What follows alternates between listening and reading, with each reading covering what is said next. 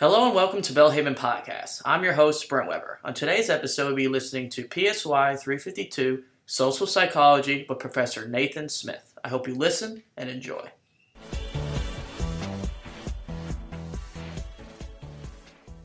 And welcome to PSY 352 Social Psychology here at Belhaven University. My name is Nathan Smith, and I will be your lecturer for the next eight weeks as we travel through social psychology together. Today's lecture is called Social Psychology, Christianity, and You. First, an overview. Uh, we'll begin with a welcome and introduction, which is already underway. We'll go through some general advice and guidance for the course. We'll look at the unit topics and objectives for the course. We'll go through the data and discussion, and this is really where the meat of our lectures will be each and every week. The data is provided by the book, and a discussion will be provided by me looking at specific examples from our everyday lives for a micro view and a macro view of each of the topics. And finally, we'll take that data and discussion and bring it into a Christian worldview to look at applications for our day to day lives. We'll begin with advice and guidance. I may not be teaching the course for you. However, I hope you'll allow me to give some general advice about how to be successful in this course. We'll begin with probably the single most important thing do not procrastinate. It's easy to get behind in this course, um, as it is in many courses, but particularly with an online course. Uh, it, it almost feels like it's not real, and there may be a social psychological reason for that we can discuss later in the course. But I assure you that the course is very real, I am very real, your professor is very real, and uh, each of us wants you to be successful. And the best way to do that is to stay ahead of the work, either right on top of it or just ahead. Now, a couple reasons for this. Each unit builds on the previous unit, so it's very difficult once you get behind to have to go back and catch up because the concepts, starting from the very beginning, starting from this lecture, the concepts are going to move very quickly, and we're going to lay the foundation in this first lecture that will be used all throughout. Finally, a fo focus on understanding the material presented each unit. It's very important not to look at a concept and say, uh, I'm pretty sure I get that, but I'm not sure I could use it. Because, um, as I said, we move quickly from one set of concepts to the next, and when you get to the midterm or the quizzes or the finals or your papers, it'll become very clear to you very quickly that kind of understanding these concepts and really understanding them is very different. So, second, we have a sequence, and uh, as you'll find throughout your academic career into your uh, actual careers in any work setting, setting a schedule and sticking to it is very important. If you're going to go on in psychology, into counseling, to be a counselor or a psychologist, this is very important, getting your schedule set and sticking to it, as it is in a variety of other careers that use these psychological concepts. The nonprofit world, uh, working at churches, working for government, working for public health organizations. Organization, scheduling, and hitting your marks on your scheduling is very important. So let this class be an opportunity for you to practice these skills that you'll be able to use for the rest of your career. In this particular course, we're going to begin with the assigned reading, move on to the lecture, we'll have the online discussion, there will be assignments, homework assignments um, of various kinds, and then finally studying the key points for the exam. And I urge you at the end of every week to go back and make sure you've studied those key points from the lecture, from the discussion, and from the reading. Just that extra 45 minutes, one hour, locking in those key points every week will save you a lot of study time on the back end because you'll already have those important points laid out for yourself. A final piece of advice communicate. Ask questions, participate, be engaged. Feel free to contact your professor with questions or problems. Engagement is very important. We're going to be talking a lot about human social interaction. And one of the ways that humans best understand things is by engaging on a particular topic, not just learning on their own in isolation, but being engaged with their colleagues, with the professor. So, the, some of the best ways to understand these and to be sure you're understanding is to engage on specific topics. Go back and forth with people. Use the resources that you have. Some of the best resources you have are your fellow students, the people around you, your professors. If you're on campus, the psychology faculty. If you have questions um, of other teachers, some of these subjects we're going to discuss um, might bring up questions you want to talk about with uh, your pastor or um, a spiritual leader of some kind. That's okay.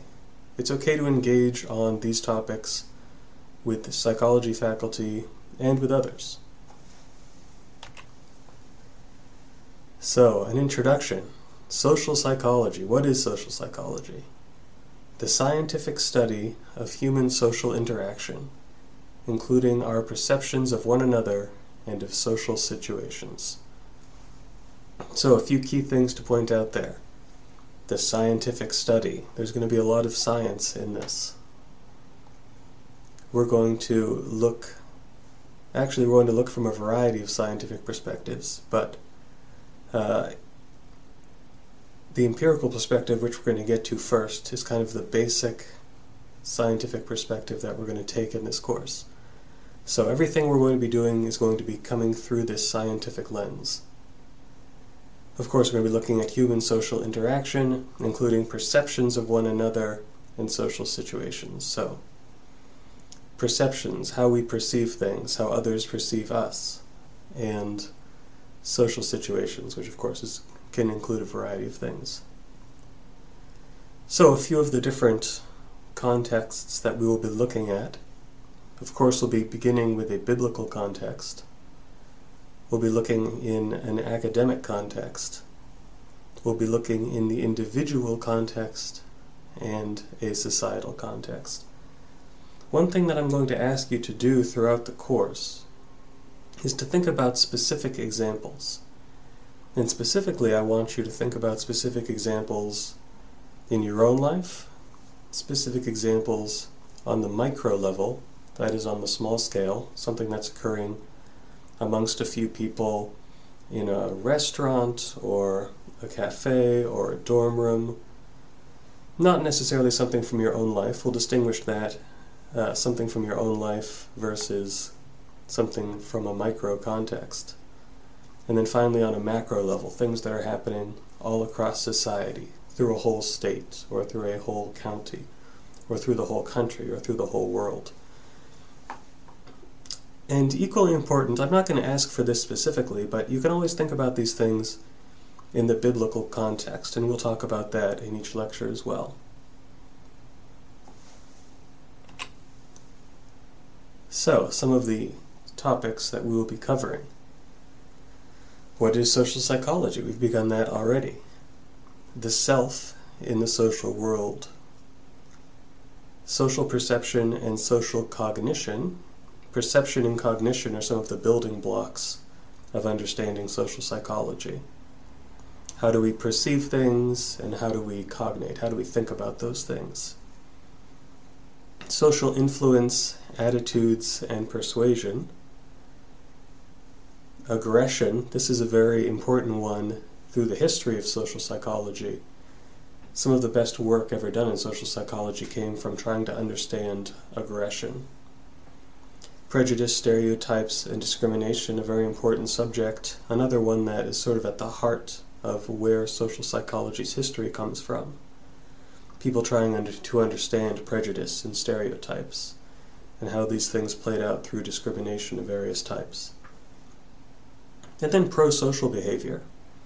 uh, kind of a positive take on social interactions. And finally, interpersonal attraction and relationships.